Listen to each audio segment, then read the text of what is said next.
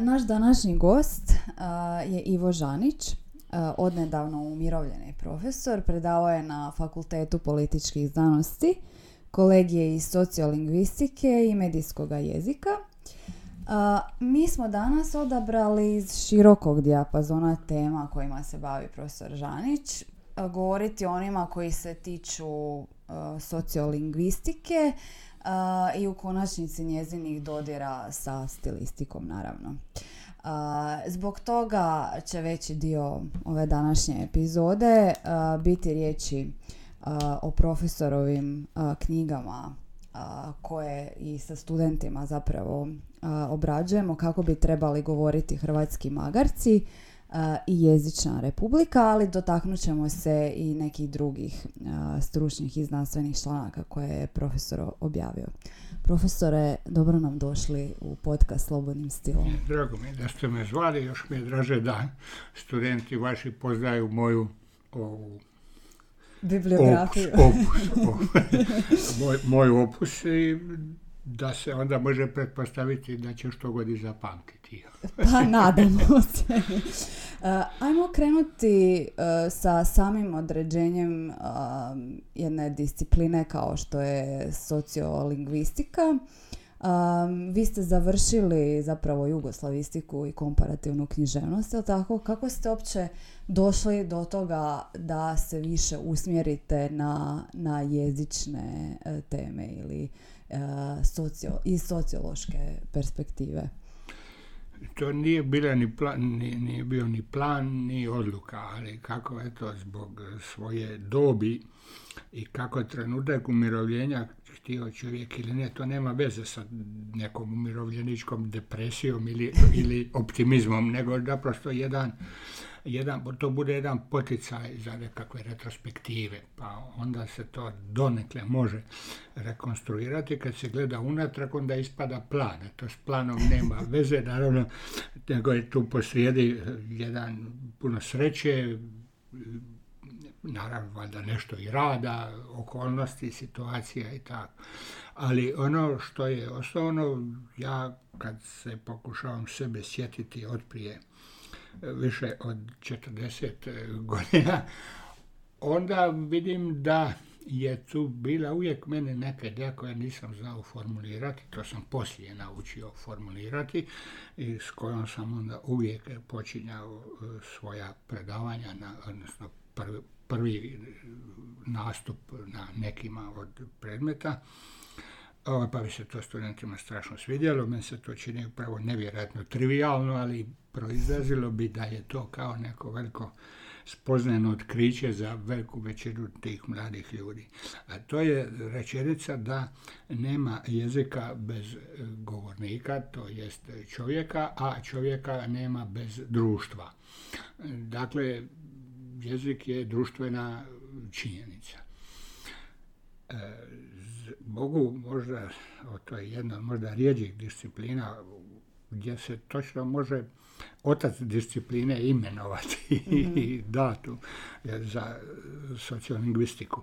Onda kad sam ja kasnije došao do toga i njegovih tih nekih radova, to je William Labov, sam vidio da je to isto jedna potpuno netipična biografija. Dakle, on je stvarno sa svojim istraživanjima u prvoj polovici 60. godina, Amerikanac je iz New Yorka, iako ima preteča i tako, mogu to kasnije spomenuti, ali on je prvi koji je to usustavio i postavio terminologiju i metodologiju istraživanja i tako.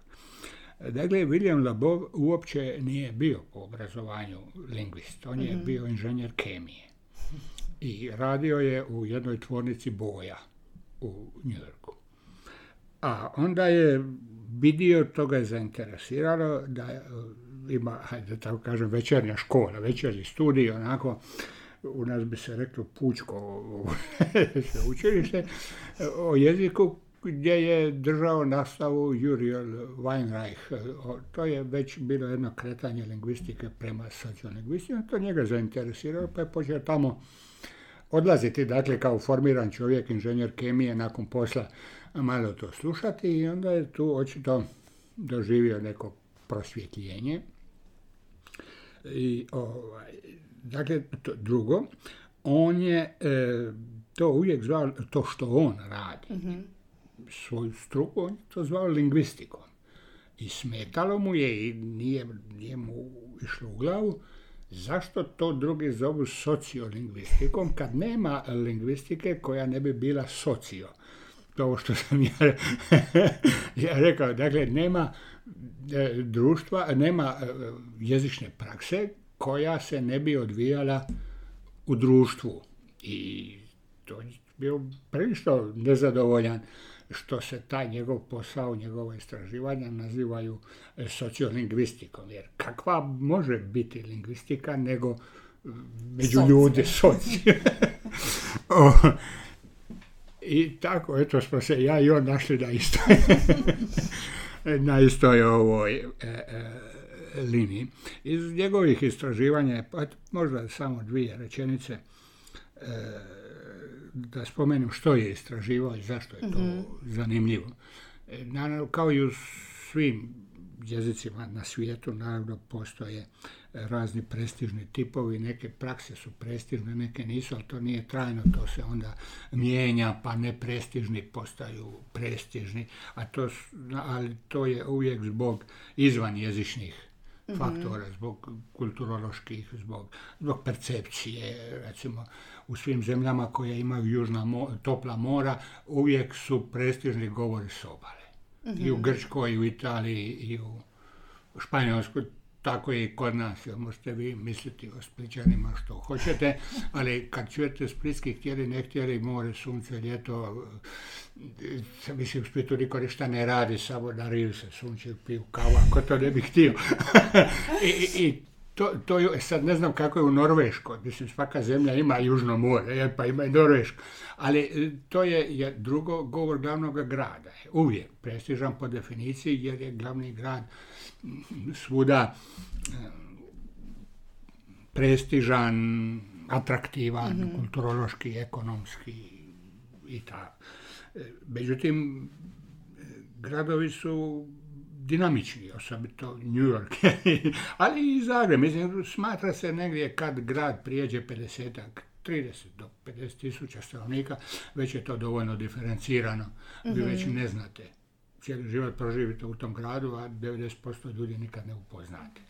Jer krećete škola, ulica, prijatelji, kafić i onda kaže odakle si iz Zagreba. Znaš što ljudi od 800,000.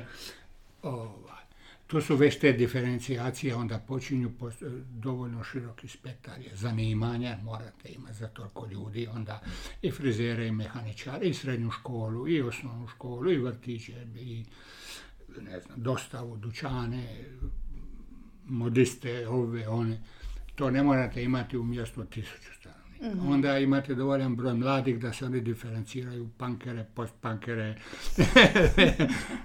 rockere, štrebere, ove, onda sve to implicira određene slengovske i jezične, ne samo modu, frizuru, odjeću, nego i jezične. Tako je on jedan od prestižnih elemenata u New Yorku je, to možete u seriji Seksi grad pogledati, jer je to tamo dosta dobro. U engleskom ima ovo R poslije samo glasničko R. Da li se izgovara ili ne izgovara. Naprimjer, auto. Da li se kaže my car ili my car. Park your car, to je onako kao navr brda, vrba mrda. Park your car in the park.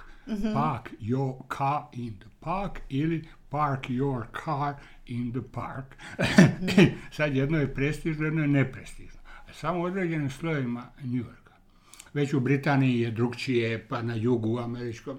Ali on je išao na tu da dozna diferencijaciju po katovima. Onda je izabrao 3 robne kuće. Jedna je Macy, Spencer, ne znam kako se zovu.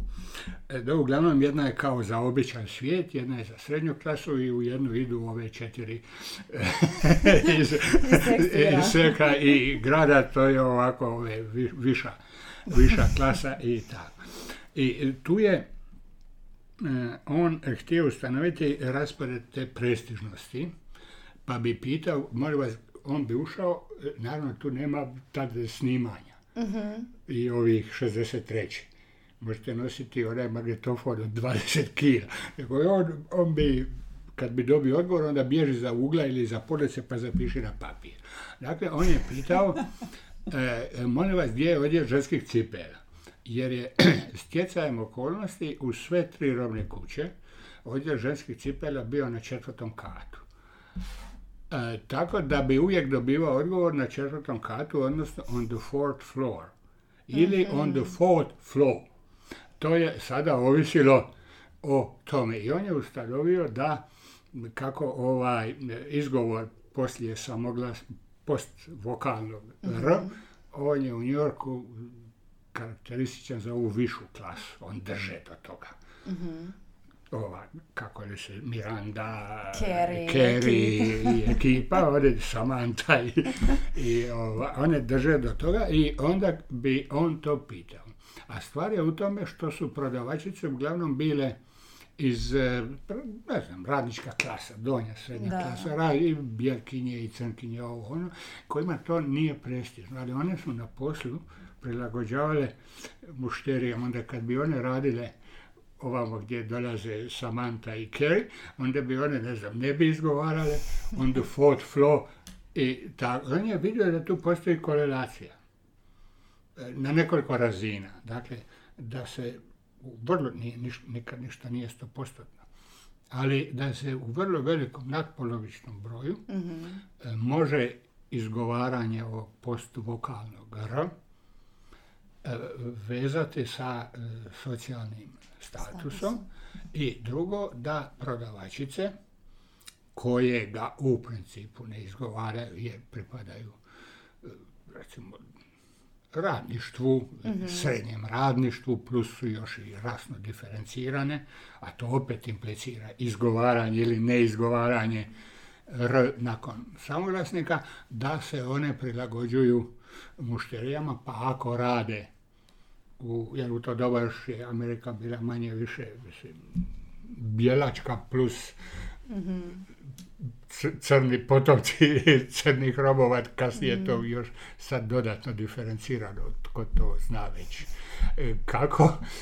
Ovdje vidim da tu postoji sustav prestiža koji odgovara. To je bila prijelom.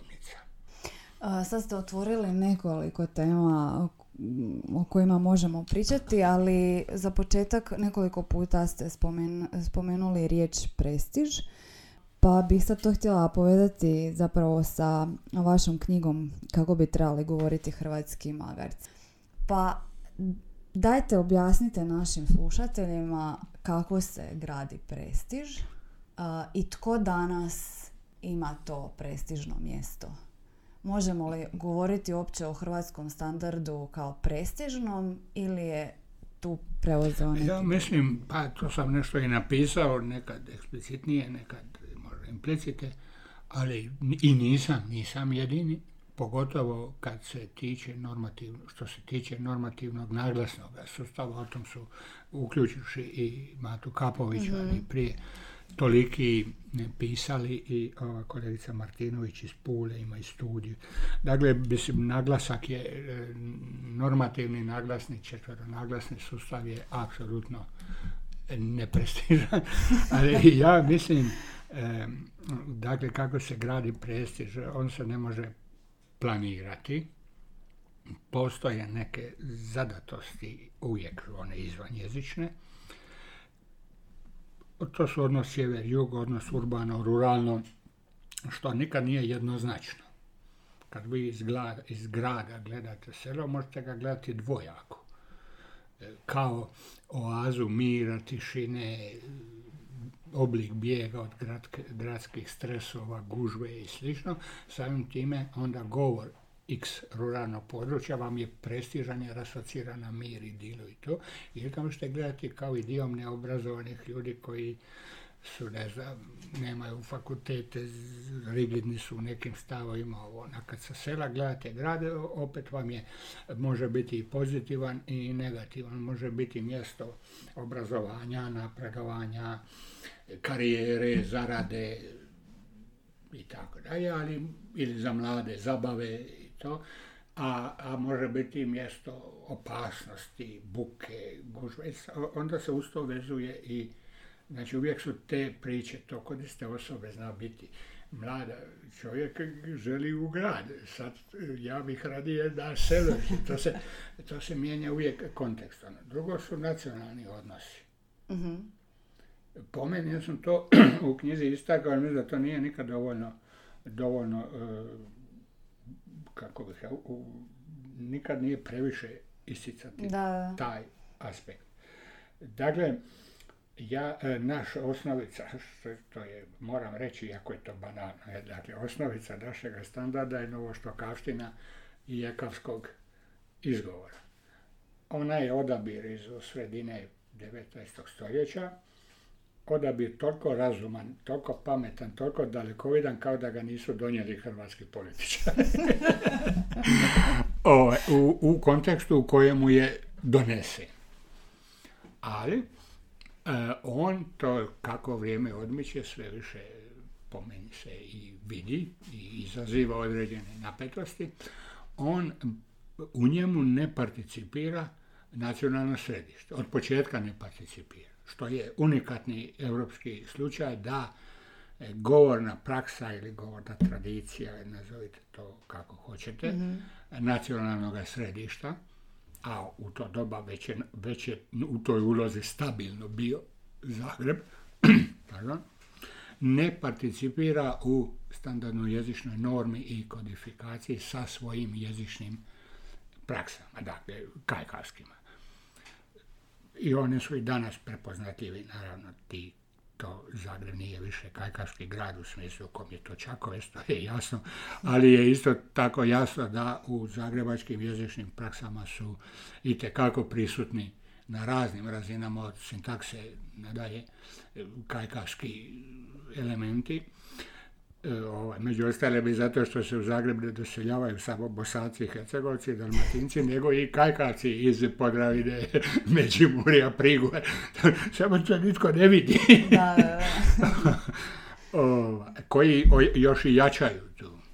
A onda u razvoju kroz 20. stoljeća, osobito nakon Drugog svjetskog rata, kad počinje turizam i jačanje obalnih gradova zbog industrializacije, turizma, lučkog prometa, tako, jača i Dalmacija kao regija koja je, recimo, efemerna u sredinom 19. stoljeća, potpuno je efemerna i siromašna regija. Ona je simbolično važna jer je otamo stigao Marulić, ali u ekonomskom ili bilo kojem drugom smislu ona je potpuno efemerna, gladna, komunikacijski izolirana i tako dalje, da bi u drugoj polovici 20. stoljeća, kao što vidite, ja govorim o potpuno nejezičnim stvarima.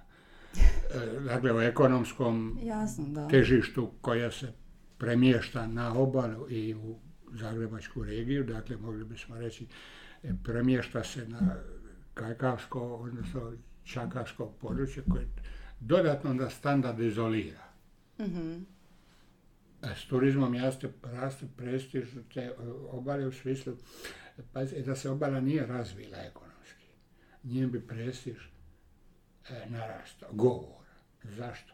Jer ako se unutrašnjost razvila, onda znači vi ste sad dobili jedno građanstvo, zagrebačko, karlovačko, varaždinsko, osječko, koje hoćete, koje ima dovoljan prihod i ima godišnji odmor da ga negdje provede ležerno i lijepo. To je ljeti na suncu i na moru. Znači, automatski, a more je naše. Mislim, dakle, nismo kao Danci koji moraju ići na tuđa topla mora, nego pa onda je svejedno koji je govor prestižan iz danske perspektive. Nije grčki govor u Danskoj postao prestižan zato što idu ljetovati na Kretu, ali da je Kreta u Danskoj i da je tako topla, onda bi postao. I onda tu se vezuju te asocijacije, jer bezbrižnost svakome je draga, svatko voli ništa ne raditi, izležavati se,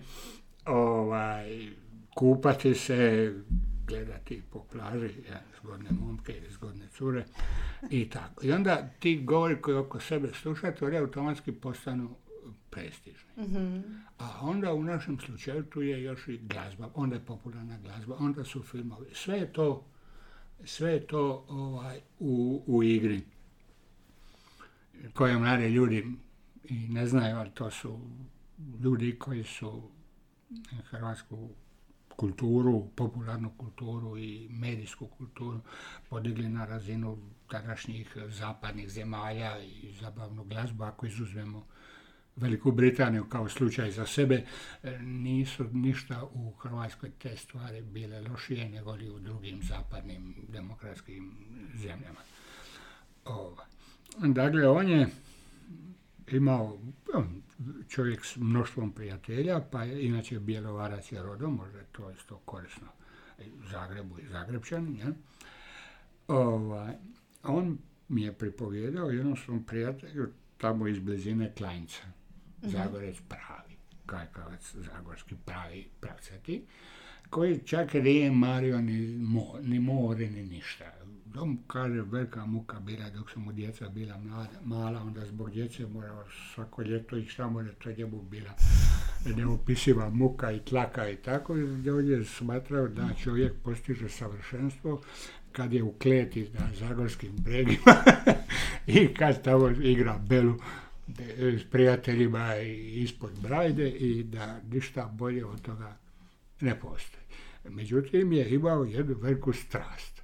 To je bio Splitski festival. On je imao sve moguće singlice, jer on obožavao ih. Nije mario ni za Splitov, ni za more. Niti bi ga te pjesme koje pjevaju o moru i suncu motivirale. Njemu je bilo sanjarenje, ta glazba, to mu je nekako bilo za dušu u toj i njegovoj kleti. On je onda učio i taj jezik. Mm-hmm. Odnosno, nekad su te ploče imali mali rječnik i tako, tih nekih izraza. Pa bi se raspitivao, pa jedan od ljudi kod kojih se raspitivao je bio i Vojo Šiljak, jer Šiljak zna puno ljudi, onda bi on njega zvao kad bi bila neka nova pjesma. I sad mi kaže Šiljak jedan put, koja je to bila, valjda 83. godina, kad je pobjedila ova Piva klapa ispod voda. Mm-hmm. Dakle, to je Olive, Runjićeva glazba i stihovi Jakše Fjamenga. I sad zove, taj da mu se sjeti Timena, iz Klanjca, iz svoje kleti, koji je bio presretan kad su mu djeca odrasla, pa da više ne mora nabolje. Kada ću Vojo, ovo što je u danju stvar sa Splitskoj, ovo šta je dobro, to je fenomenalno. On to sluša po cijeli dan u svoje kleti. Kada je rekao, ja znam kaj je to klapa, to znam. Ja znam to Ponistrat, to znam, Volat znam, to sve ja znam, nego Vojo, a kaj mi je to šolt?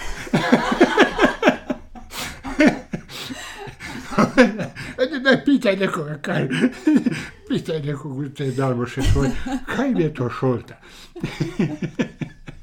Nije se s time susreo. Znači, imate razliku kombinacija. To je opet jedan način gdje je, recimo, njega nije zanimalo to doživjeti. Da. Ali opet na jedan način taj jezik imao prestiž. I on ga je, vi možete u glazbi uživati, a da i ne znate. Naravno, jezik uz glazbu funkcionira drukčije. Pa onda slušamo fadu i obožavamo ga, a portugalski tko zna. Dotaknuli smo se sada iz Splita i Zagreba popularne glazbe. Ja bih se samo vratila na jedno zanimljivo mjesto koje spominjete u analizi animiranih filmova, odnosno sinkronizacije. A to je da tada ste istraživali forumaše, što oni misle o različitim sinkronizacijama tih animiranih filmova I jedno od poglavlja je posvećeno svojevrsnoj tišini, mogli bismo ju tako nazvati, kada se spominju primjerice slavonski govori, pa sad ste rekli i istarski, zašto nije zaživio u tolikoj mjeri kao primjerice dalmatinski, splitski. Postoje, čini mi se, jedan animirani film koji koristi neki oblik osječkog. Ima te Potraga za Nemom i jedna od riba, ima ono osječko, kako mi to zove, otezanje slavonsko je izraz lega koji je tipičan baš za Osijek, jer on nije uopće slavonski, on je baš osječki. To nikako da ljudi mogu jasniti. A otezanje je opće slavno. Da, hajmo komentirati taj odnos prema slavonskom štokavskom. Zašto nije iskorišten u sinkronizaciji animiranih filmova i zašto on nije izgradio taj nekakav prestiž? Pa, prije svega uvijek se mora imati na umu da nisu u pitanju ničije urote, ni protiv koga, ni planovi da se bilo koga na bilo koji način diskriminira ili sa drugim predznakom istakne. Treba znati za animirane filmove, od kojih su naravno mnogi u današnje doba, osobito u vrijeme kompjuterske animacije, rađeni za odrasle, ali uvijek je primarno su publika djeca i u klasičnim ovim Disneyevim i tako. Identifikacija lika kroz govor je vrlo važna u filmu, da se, ali opet ne smije biti prekomplicirana, nije film dijalektološka studija. Znači, vi morate izdvojiti nekoliko tipičnijih elemenata i nekoliko tipičnijih jezičnih praksi koji će vam simbolizirati određeni ljudski tip, određene likove. A ljudi su isti na cijelom svijetu, pa tako i u Hrvatskoj kao i u Americi, odakle dolazi najviše filmova, nije samo iz Amerike.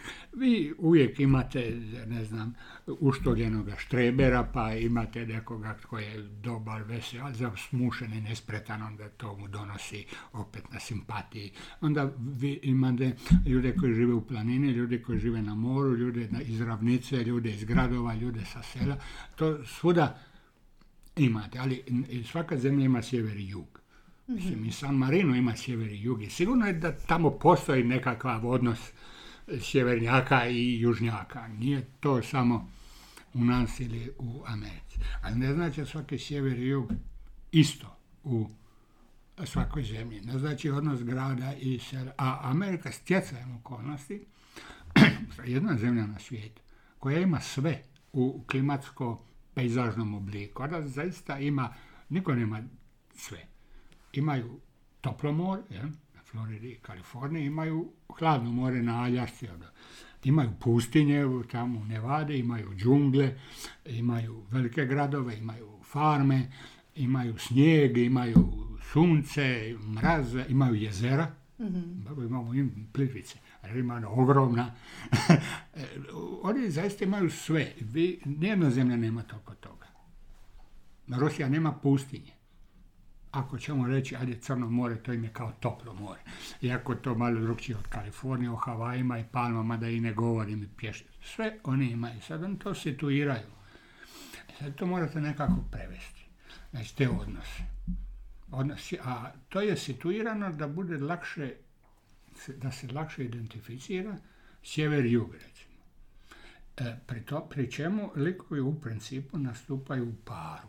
Mm-hmm. Kao Don Quixote i Sancho Panza. To je princip univerzalni, ne treba izmišljati toplu vodu.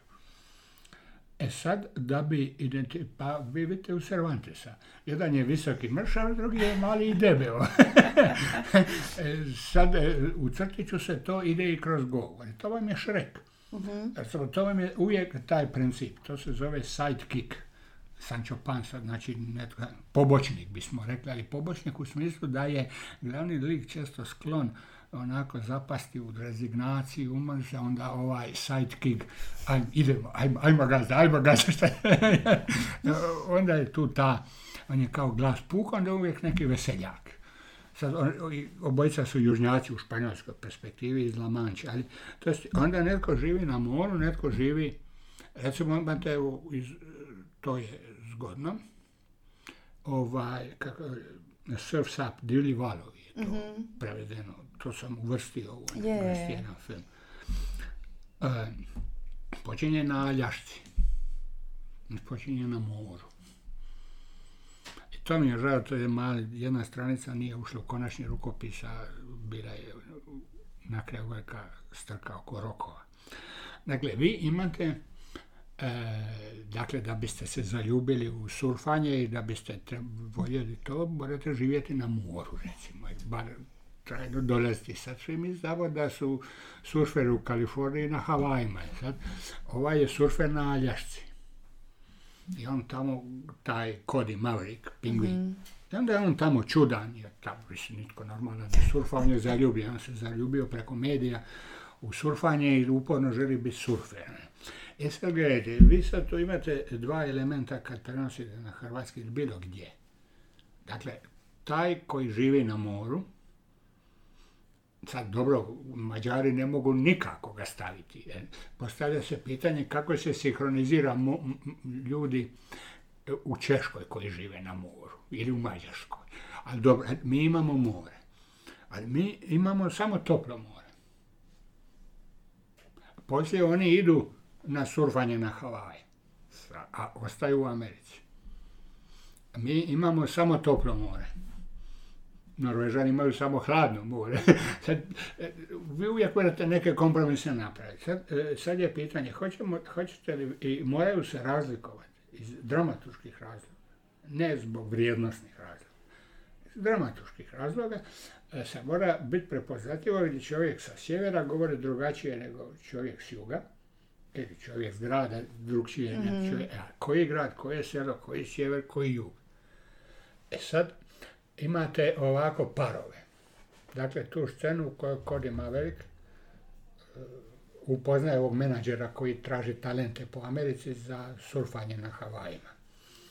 I sad oni razgovaraju. Sad, što ćete vi izabrati? Sjever kao sjever ili more kao more? Radnja se zbiva i tu je to selo Codyjevo. Oni su svi ribari, naravno, kako su svi koji žive uz more. I tu se vidi život u tom selu, oni sole ribu i tako dalje. Vi možete, znači, vi imate ribarsko selo na moru, na sjeveru. A možete ga prevesti u ribarsko selo na jugu. Mislim, može vam biti bitan sjever. Kad prenosite te kategorije u Hrvatsku, vi nemate more na sjeveru. Možete vi staviti Čakovićke, tamo nema mora. Mislim, to vam svi u Hrvatskoj znaju. Ako govorite kajkavski, da toga nema, da nema kajkavaca koji žive na moru. Prosto nema. Sad morate napraviti, onda znači more, sad morate izabrati. Ili more ili sjever. Ako izaberete more, ako izaberete sjever, onda će Cody i to cijelo selo govoriti kajkavski, ali žive na moru, love ribu, ne riječnu, nego gorsku, i što je vam to soleti. To vam stvara neku, ajmo reći, poremećaju percepciji, ako izaberete more. A ako ih stavite na jug, onda to funkcionira. Onda se oni zovu Šime, Mare, Ane, idu na more, ali je problem, oko njih sante led. Da. Ne, nisu palme, nisu plaže, nema plastičnih ležaljki. Dakle, opet imate jedan percepcijsku zbunjivanje. Sad naprosto treba odlučiti. Ovi koji su radili hrvatsku postprodukciju, dakle sinhronizaciju, oni su odabrali sjever. Dakle, jezični sjever. Da je bitan sjever, pa ćemo napraviti, dakle, sjever-jug, neovisno kakvi su oni geografski, kulturološki, pejzažno. Uzet ćemo sjever-jug. Onda kad je sjever, ovaj Kodi govori kajkavski, njegov sidekick govori splitski, ovaj pivac Joe, ovaj Chicken Joe, on je pivac Joe. I sad ste vi tu dobili prepoznatljive likove koje će dijete odmah identificirati. Druga dramaturška zadatost je kad lik ulazi u radnju, a to vam je i u igranju filmovima, samo ne toliko izraženo, jer su se ide od pretpostavke da su odrasli ljudi inteligentni od djece, pa da oni znaju prepoznati, a djeci da treba dati dodatno uvod kad neki lik ulazi u igru, iako je istina drukčija, naime djeca su inteligentni od odrasli. Onda vam lik obično stvori nekakvu buku. Potakne se pa sruši 10 lonaca ili ovaj... Ima onaj Galeb jedan, Stipe, Galeb Stipe, on isto dalmatinac, ne znam što sad iz glave, što je u izvorniku. On leti, onda tamo dođe pa zapne za dalekovod, pa se zakotrlja, pa tresne u prašinu, pa se dolje padne u kokošinjac, pa se... I onda, zašto se dalmatinci prikazuju kao nespretni glupan? Ali to je samo uvodna scena da vam skrene pažnju, došao je novi protagonist. Poslije kad vi gledate, to je fenomenalan tamo. Uklopi se u tu novu sredinu, sprijatelji se sa svima, on se žrtvuje za druge, drugi se žrtvuju za njega. To je jedan najpozitivnijih likova. Ali vam krene, dalmatinca se uvijek prikazuje kao despretne budale i tako. Ali ovo sam prije možda zaboravio reći. Dakle, kad sam spomenuo Obalu i Zagreb. Dakle, naš standardni jezik je na neki način u odnosima napetosti, sada je već to i u demografskom smislu više od pola zemlje, dakle sa glavnim gradom i njegovom širokom regijom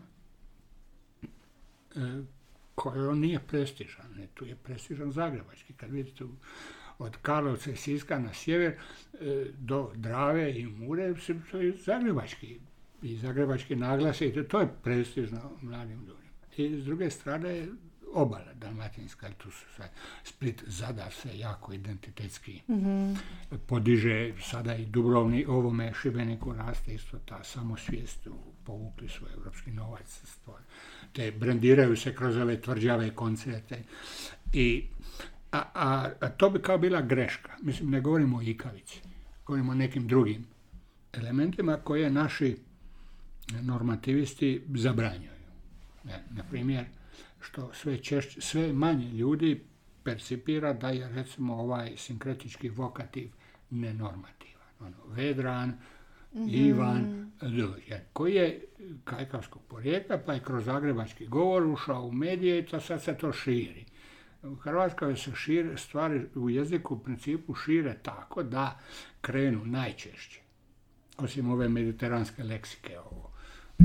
Neću politiku, moju butigu, marenda i to. To vam krene iz Zagreba. Često je kajkavsko porijeklo, ali ne nužno.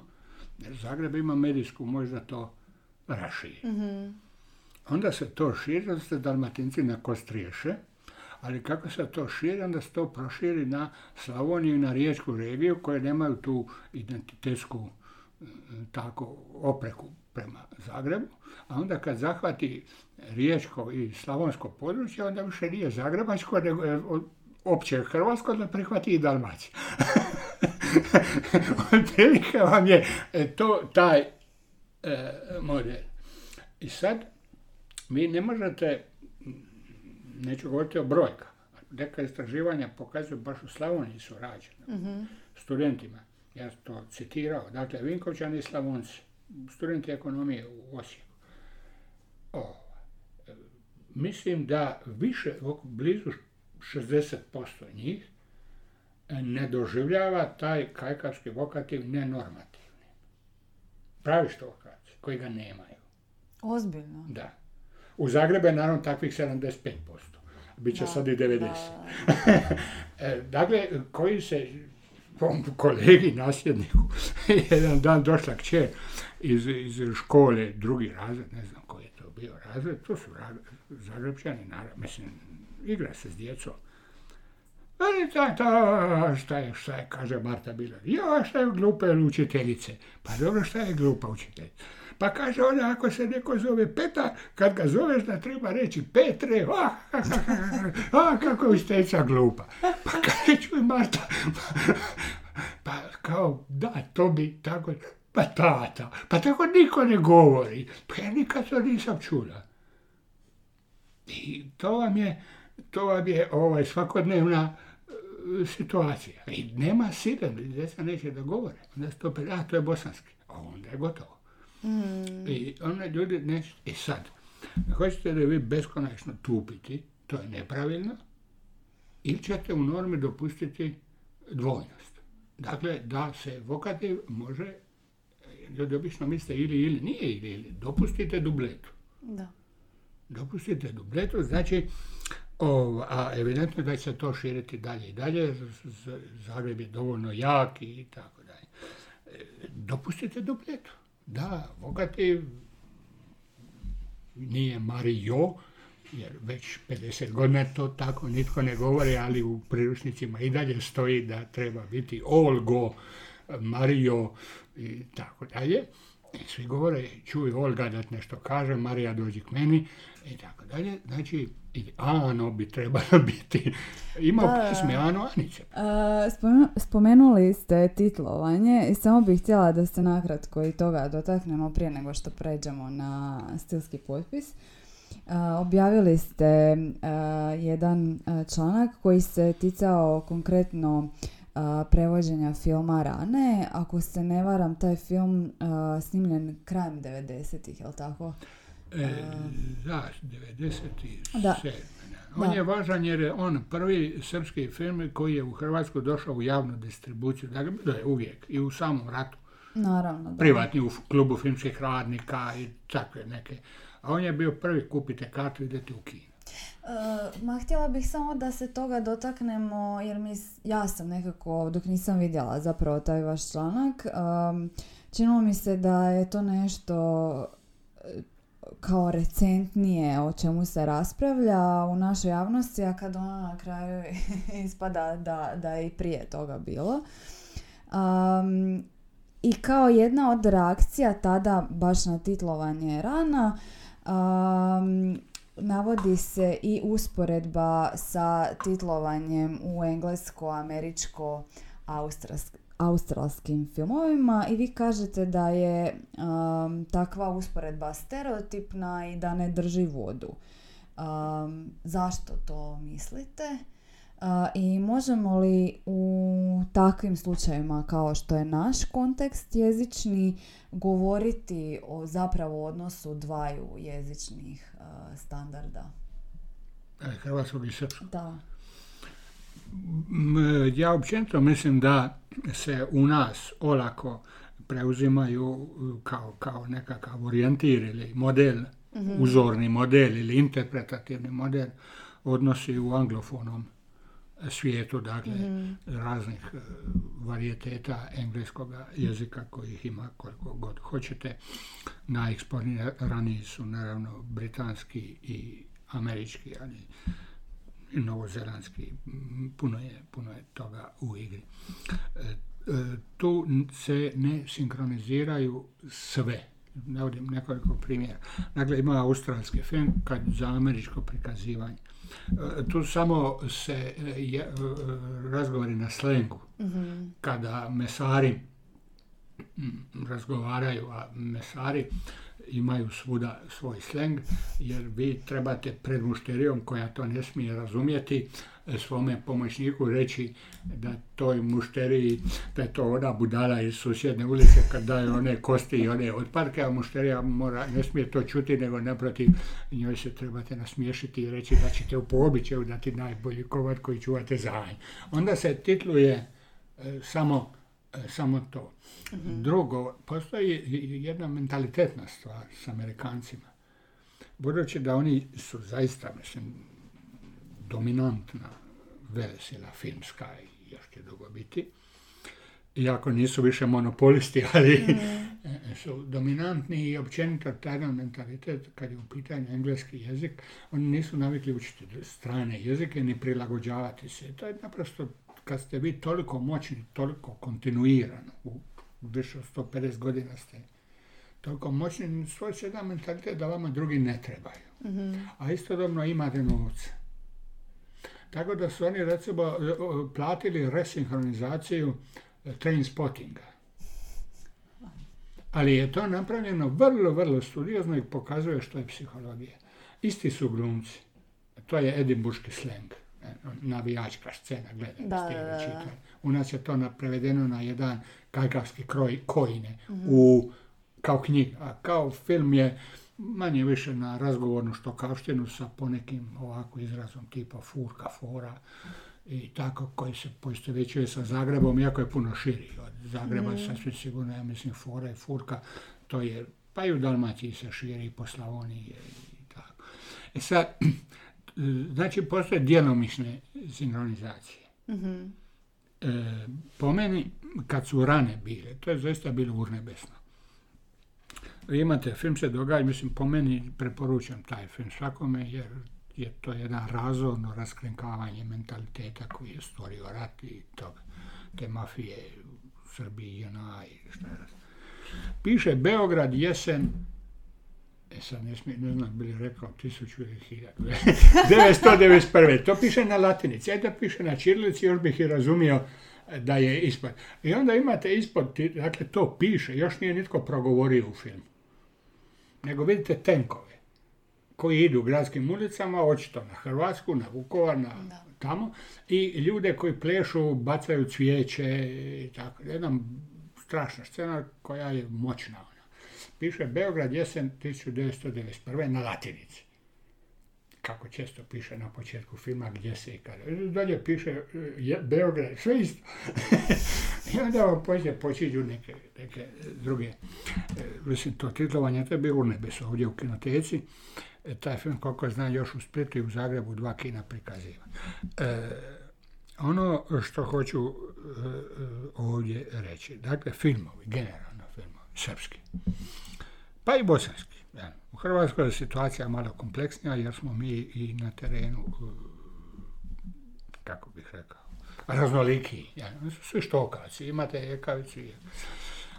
To je neka opća razgovorna štokavština kojom govore i veliki dio Hrvata u općem nekom smislu, izuzevši ekavicu. Ali ekavica nije problem u razumijevanju, inače bi bio problem i ikavica, pa onda u Zagrebu ne bi razumijeli Oliverove pjesme. Dakle, to je refleks jata, očito nije problem ni u kojoj verziji. Sintaksa je morfologija, to je sve isto. Sad što ostaje? Ostaje ono što mi smatramo srbizmima, a nisu, neko su tucizmi koji su mnogi zajednički i hrvatskom, ne samo standardu, a nego prije svega regionalnim govorima. I sad ću reći, recimo, ja sam do prije 5-6 godina, sad ja pitam izravno studente. Ja sam zato doznao kad mu se jedna studentica Slavonka, a uz podršku svoje prijateljice isto Slavonke, oni su očito dogovorili da mi pristupe pa da me pitaju. Dakle, one su tu studirale i doživjele su nekoliko situacija u domu i općenito u društvu kad bi im se omaklo, da tako kažem. Dakle, to nema šta omaknuti, to je prirodni govor. Izrazi kao peškir, kašika, ker, avlija, ima toga.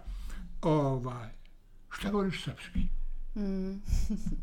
I one su meni dodakle s tim pitanjem. On sam doznao za taj problem, pa bih na početku svake godine pitao imao li Slavonaca koji su nešto to i to doživio. Uvijek bi se javio, za njih 5-6 godina ne vada to prošlo. Dakle, onda sam ja njima rekao, i pred svima sam onda uvijek govorio. Naši kolege su doživljavaju to i to, to je strašno, osim toga je neutemeljeno. Jer, kažem, odnos ručnik i peški, jer to nije odnos hrvatskog i srpskog. Onda oni pitaju nego ko, nego čega. To je odnos standardnog hrvatskog i regionalnog hrvatskog. U ovom slučaju slavonskog može i lički biti. Dakle, to je, nama za tu priču Srbi uopće ne trebaju. To je odnos, unutar hrvatski odnos između regionalnog i nacionalnog. Pri čemu je peški regionalno, za neke regije, za neke druge regionalno šugaman, samo tu je sreća jer u Srbiji nema šugamana. Da, to. I ovih drugih, marende, šentare i tako.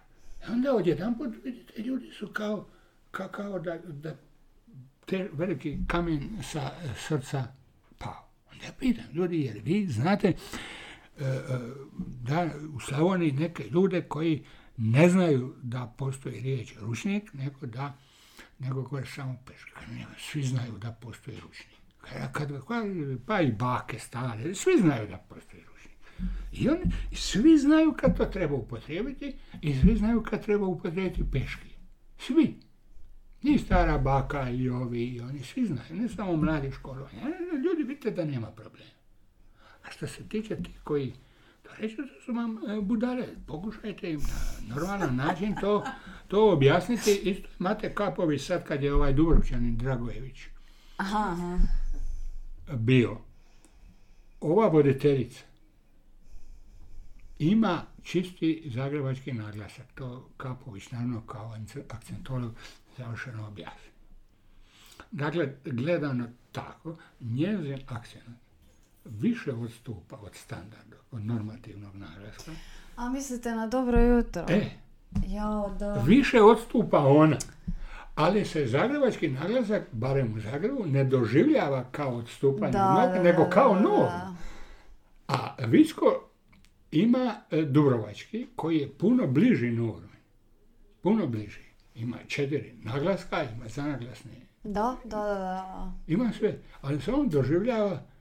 Evo vidite kako su odnosi, a to je posljedica ovog što sam rekao. Tako je, da. Baš dobro da ste se sjetili tog primjera. Sjećam se baš, pa nedavno je zapravo bila ta rasprava, se povela na društvenim mrežama. Samo je Mate Kapović kao akcentolog mogao identificirati i naravno plastično i za laike opisati apsurd te situacije u kojoj oni koji više odstupaju. Ne možete više odstupiti od normativnog naglaska nego tako da govorite zagrebački. Tako je, da. Nema većeg odstupanja. Jedan jedini dinamički naglasak, nema uzlaznost, nema silaznost, nema dužinu, nema kraćinu i pomaknut je za jedno mjesto prema kraju riječi. Pa ne može više, ali to se percipira kao norma, a ovo je greška. Ali zašto? Što je nevjerojatno? Zagrepčana više, jer su glavni grad. A po Zagrepčani mislim sve. Mislim, vi možete sa 50 godina doći živjeti u Zagrebu kao osoba formirana. I kad radite u audiovizualnom mediju, možete se vi, imaju one lektorsku službu, pa ne možete vi stalno misliti ovo mi je privatno, a sad sam ušao u studiju. Pa to je napor, mislim, kad tačete vi elemente govori svoje okoline, unijeti i u službenu formu. Da. Nevjerojatno mi je zapravo da ga više nema u toj emisiji. Koliko sam uspjela pohvatati, sada se samo javlja kada budu ove vijesti iz pojedinih gradova. I onda je bilo ovo ponižavajuće da ide na vježbe kod fonetičarke kao da je bolesnik. Da. Iako je opći stav po mojemu iskustvu u Hrvatskoj je među govornicima liberalan prema naglasnim sustavima. Mi očito imamo svijest o tome da vi možete govoriti vrlo kultiviranim standardnim jezikom, pa čak je i Radoslav Katičić u jednom eseju priznao da se zapravo naša naglasna norma regionalizirala, pa onako implicite nije izrijekom, jer to ne odgovara njegovim stavovima, ali implicitna je bila sugestija, treba se s time da učiti jako, uz to i koliko godina niste uspjeli ljudima naglasno, naglasno, morfologija je u redu, osim kajkarskog vokativa, i sintaksa je manje više stabilna, osim ovih opet zagrebačkih stvari. On je rekao ovako, postoji zagrebački naglasak, zagrebački i zagrebačka regija koju je on prestiž. Osječki i slavonski, riječko-istarski, splitsko-dalmatinski i dubrovački. i šesti, ako ćemo uzeti, bosansko-hercegovačkih Hrvata. Znači, postoji, vi govori u svim aspektima kultiviranim standardom, to se u pismu ne vide, ali kad progovorite, ljudi u osnovi progovaraju jednim od tih šest naglasnih sustava. Riječko-istarski je vrlo blizak zagrebačkom, ali to Mate Kapović zna izvrsno objasniti, ali nije zagrebački. Kad bolje slušate, možete vidjeti razlikovanje rezultata vlastitog razvoja. To se je moglo dobro čuti kad je ono bilo, sad nema nešto u javnosti tih ljudi, ali ova vlada prije, bilo je tu dosta, bio Linić, Jovanović, bilo je nekoliko ministara s tog područja, pa se moglo čuti taj naglasak u javnosti. A onda vam Dubrovčani upadaju u oči, ali to je zbog ovog stražnjeg stražnje A. Po meni su govornici hrvatski vrlo kultivirani, vrlo inteligentni i vrlo socijalno osviješteni. I neistinita je govoriti da propada jezična kultura. Dakle, postoji tolerancija prema regionalnim naglasnim sustavima. Postoji potpuna tolerancija. Postoji, koliko sam ja uspio ustanuti, samo je jedna stvar neoprostiva u Hrvatskoj. A to su samoglasničke redukcije. Koje su karakteristične za štokavske govore. Manje za slavonske, ali za ove druge više, životinja, janjetna, dolaz. To je, koliko ja znam, u svim hrvatskim krajima, osim u tima gdje se tako govori. Ali u gradovima su rekli ljudi iz Osijeka. Možeš sve, samo nemoj govoriti. Janjetna i dolazite i napravite. Ovo sam htio reći kakva je ta interakcija. Sve isto normativisti bili. Dakle, oko 2000. godine, nekoliko godina, sve do možda 2015. tako, je bio brodogradilište i njihova sudbina. Su bile svakodnevna tema, sad su manje više sva propala. Puno se govorilo o brodogradilištima. Što će biti s njima kad uđemo u Uniju i tako.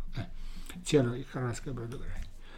I stjecajem okolnosti i ovaj sindikalni vođa koji je šef sindikata brodogradilišta, on je bio Splićan, često se javljao iz Splita. To je i relevantno, on je govorio na standardu.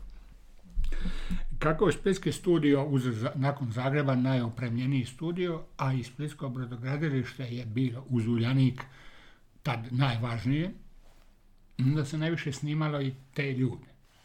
Mislim, kad idete s radnicima razgovarati. I svi oni govore škver za brodogradilište, što je nenormativna regionalna riječ. I onda je bilo, zašto škver? Onda se širi škver, onda pretražujem internet. Imate u Glasu Slavonije škver.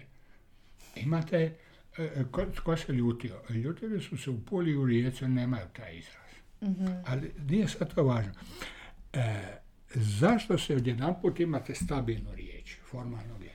Svim rječnicima, otkad ju je, Šurek ili tko već napravio, vi imate u leksičkoj normi svim rječnicima brodogradilište. Svuda kada uzmete rječnike dvojezične, shipyard, brodogradilište, sve.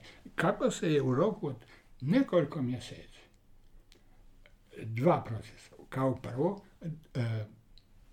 dopuštenje ili prešutno je normiran izraz. Jer su to govorili i novinari iz Splitskog studija. Pa su to preuzimali i ovi u zagrebačkom studiju. Onda javljaju se, evo sad ćemo čuti što je novo u Splitskom škveru.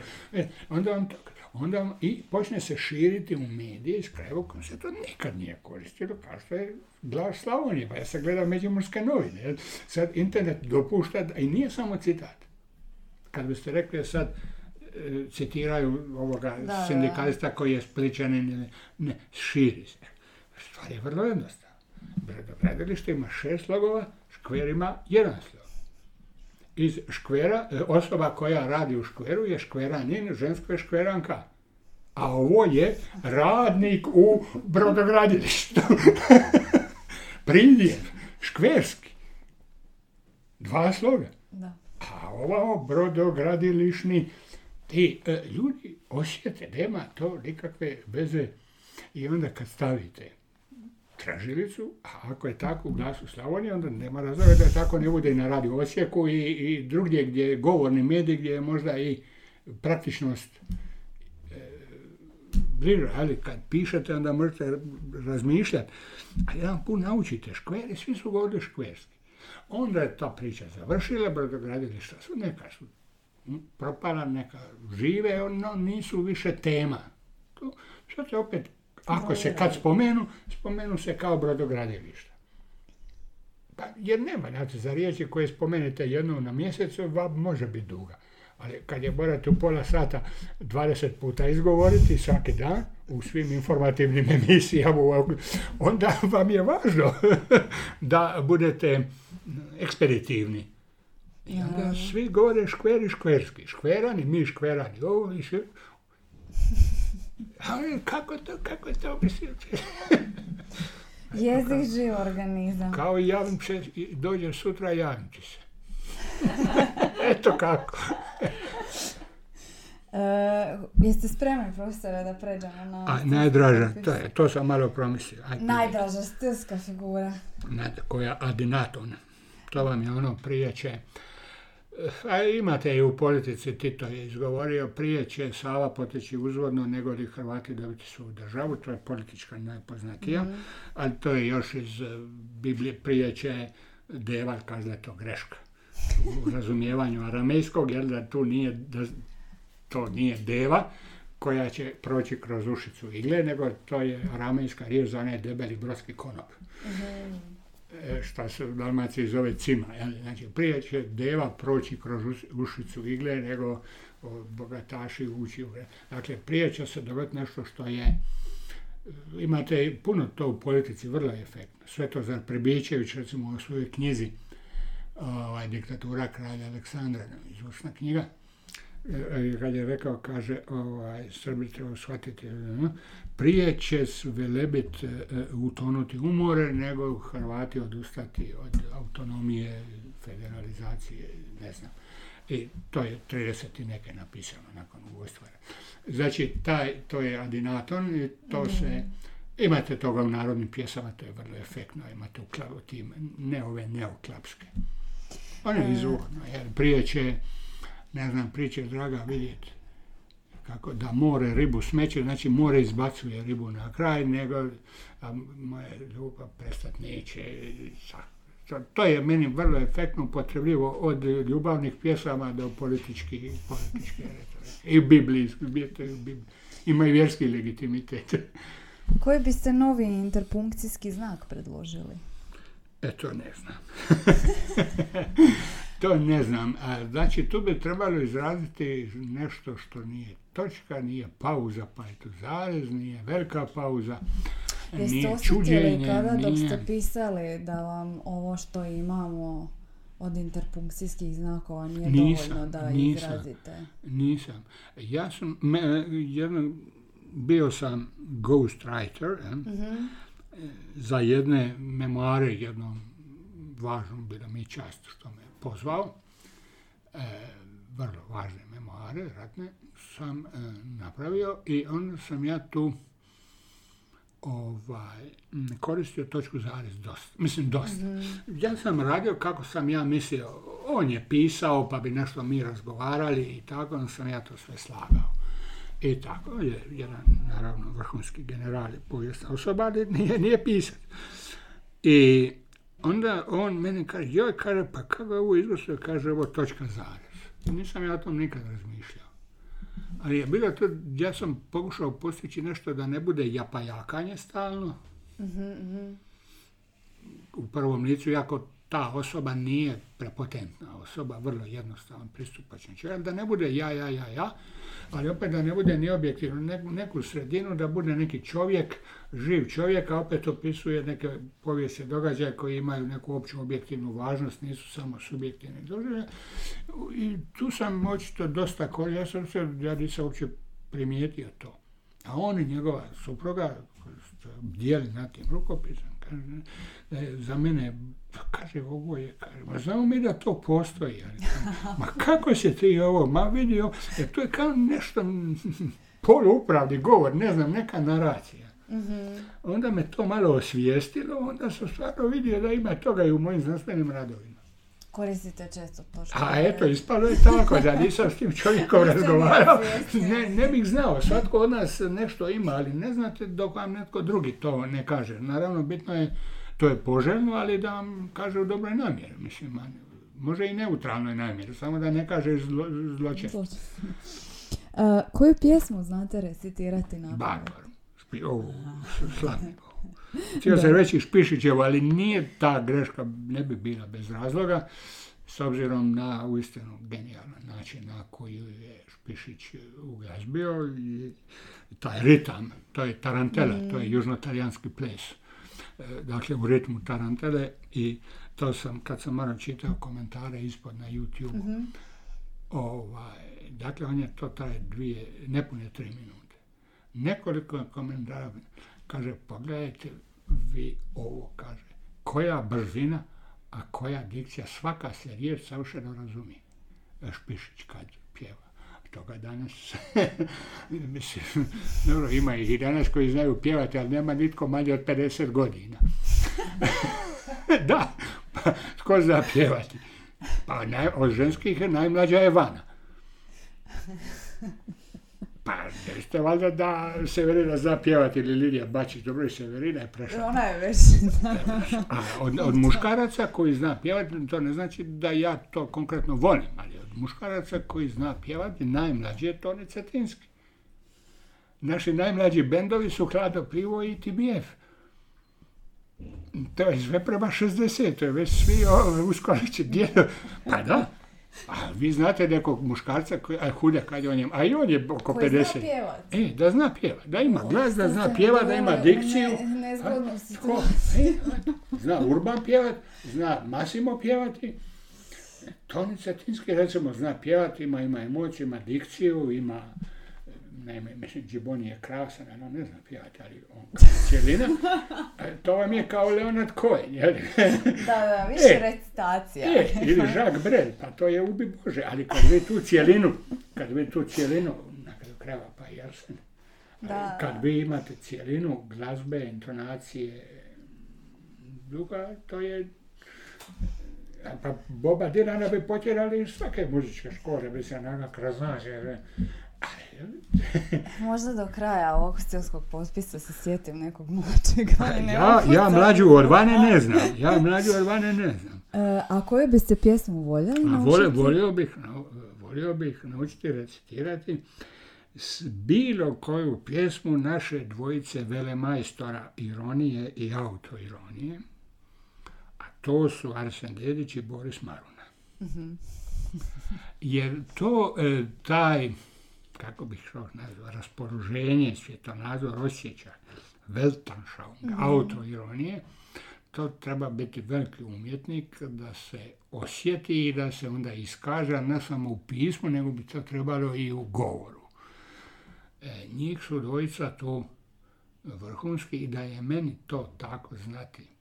Nisam čuo ni jednog, bio sam na jednom Arsenovom koncertu gdje on to recitirao, ali ne znam sad kako je to baš išlo, a Marunu sam upoznao, ali nisam ga čuo kako izgovara svoje stvari. Kad ja to čitam, imam ideju da bi to trebalo biti neka posebna izvedba recitativnosti uz tu finu autoironiju. To je po meni najviši evolucijski stupanj koji čovjek može doseći. Šala na vlastiti račun, više od tog nema. A neku posebnu Maruninu pjesmu? Pa ima ih, a čujte, Hrvati mi idu na jetra, to je dobro, ali ima puno toga što bi tu... Eto, sada kada se vratite južnije i budete imali više vremena. A pa, gostaću, ja sam i u Zagrebu. Da se možete izražavati samo jednom vrstom riječi, koja bi to bila? To ne bi bila vrsta, to bi bila riječ, jedna jedina, koja je dovoljna za cijeli život, to je ae. Ja bih sve izrazio njome, ali to naravno nije moguće u pismu, ali u govoru jest. I znam dosta ljudi koji bogati duševni život mogu i društveni mogu. Za koju hrvatsku riječ smatrate da je neprevodiva? To je sad teorijom prevođenja se bave već stoljećima ljudi koji puno više znaju od mene. Meni je problem unutar hrvatskoga, znate. Mi mislimo da je unutar hrvatskoga sve prevodivo. To nipošto nije unutar hrvatskoga. Ja naravno najbolje poznajem zagrebačko-dalmatinske relacije, ali svuda je to tako. To sam i u nastavi uvijek nastojao izbjeći. Dakle, relacija Zagreb-Dalmacija jest naravno vrlo važna. Možda i najvažnija unutar hrvatska relacija, ali nipošto nije jedina. Mm-hmm. Jer se ta mreža, ta dinamika regionalnih kultura i identiteta je puno kompleksnija, onda bi mi uvijek bila muka kad na tom predmetu iz sociolingvistike ne bih imao regionalnu zastupljenost, jer me naprosto trebaju, mislim, Zagrebčane uvijek imate na različitih vrsta i uvijek u svaki predmet uvijek su ugrađeno 3-4 Splićana.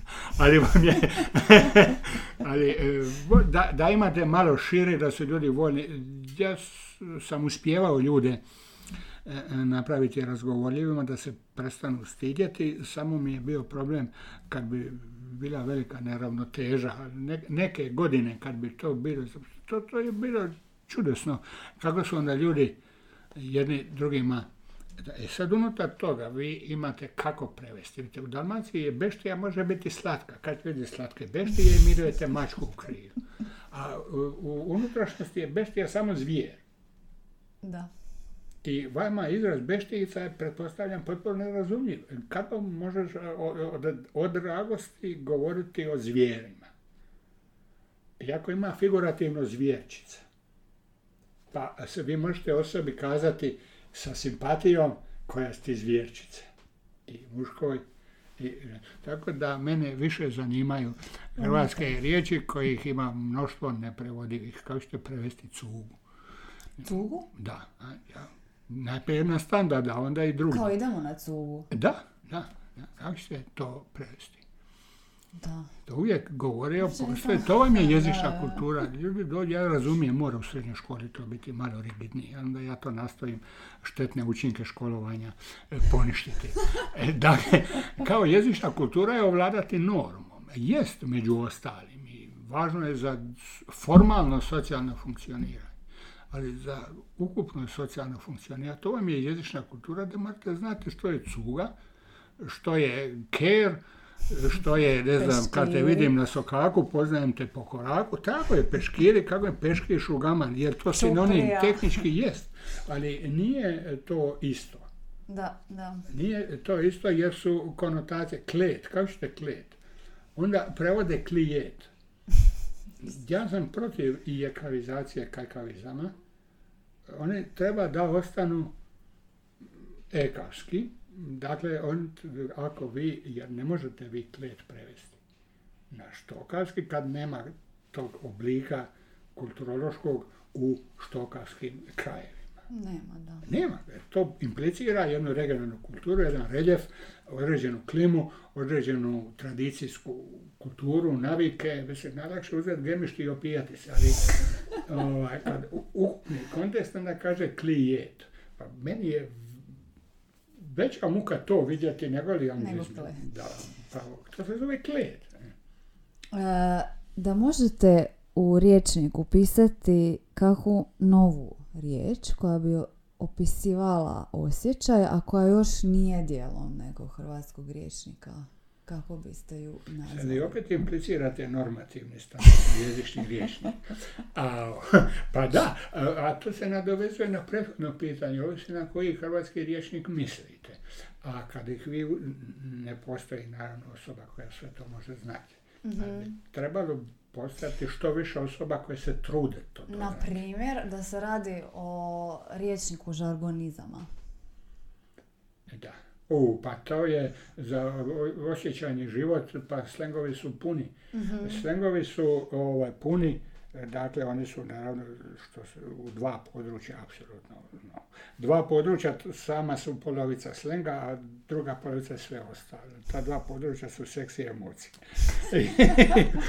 Da, pa to u tim godinama, to je u tim godinama naravno je važno. Kakav osjećaj, je morao prepoznati osjećaj. A onda bi ga se našlo nekako imenovati. Mm-hmm. Opet moram ići kulturološki ili sociolingvistički. Mm-hmm. Ako gledate, razumijemo neke, recimo dalmatinska, to su općenito obalne riječi, koje počinju šire se, koje se proširile na Zagre i koje se koriste redikul, recimo fjaka. Ja to čujem od rođenih Zagrepčana. To je riječ koja vam izražava određene ljudske tipove i raspoloženja. Njima je uvijek bogatiji su južni govori. To vam tako i u Grčkoj i u Italiji. Mm-hmm. Jer se život odvija vani zbog klime, je puno više života je na ulici, samim time raste potreba za što nijansiranijim opisom ljudskih tipova. Vi onda vidite razne ljudske tipove, razne odnose, onda imate te izraze kao lajona. To nije isto što i lajavica. Ne znam sad koliko vam je to poznato, ali takve vi procese imate. Ja to počinjem čuti od rođenih Zaljepčana, to je isto prirodno i spontano. Ne možete vi taj proces naučiti. To je proces gdje ljudi osjećaju da ta neka raspoloženja, neki ljudski tipovi, što će izmišljati, nego to ulazi u medijski jezik. Rječnici još pišu regionalno. Ne znam, žalosni su ti neki naši rječnici, pogotovo jednojezični Janiška napisao čovjek, odrastao na moru. Kaže, kurenat regionalno kaže struja uz obalu. Pa sve je, postoji struje koje nisu na obali, na moru. To... Profesore, jako mi je drago što ste nam se odazvali. Nadam se da ćemo vas još koji put ugostiti kad nam dođete u Zagreb. Ja jesam u Zagrebu. Mene pitaju prijatelji, što će gdje biti baza? Uopće ne razmišljam na taj način. Imam dvije baze. Kao što će ti biti baza sad kad si u mirovini. Hoćeš biti Zagreb. Zašto će mi biti baza? Kao ja sam baza, onda idem na ekskurzije ili na u diverzanske akcije na drugo područje. Pa nisam ja to tako nikad doživljavao. Pa onda se vidimo još koji boj. Naravno da ćemo se vidjeti. I čuti. Dragi naši, hvala što ste nas pratili i danas. Ja sam Gabriela Bionda, a vi ste slušali podcast Slobodnim stilom. Eto, hvala. Da ja čujem mlade snage. Odakle ste vi? Ja uvijek studente pitam odakle su, to nije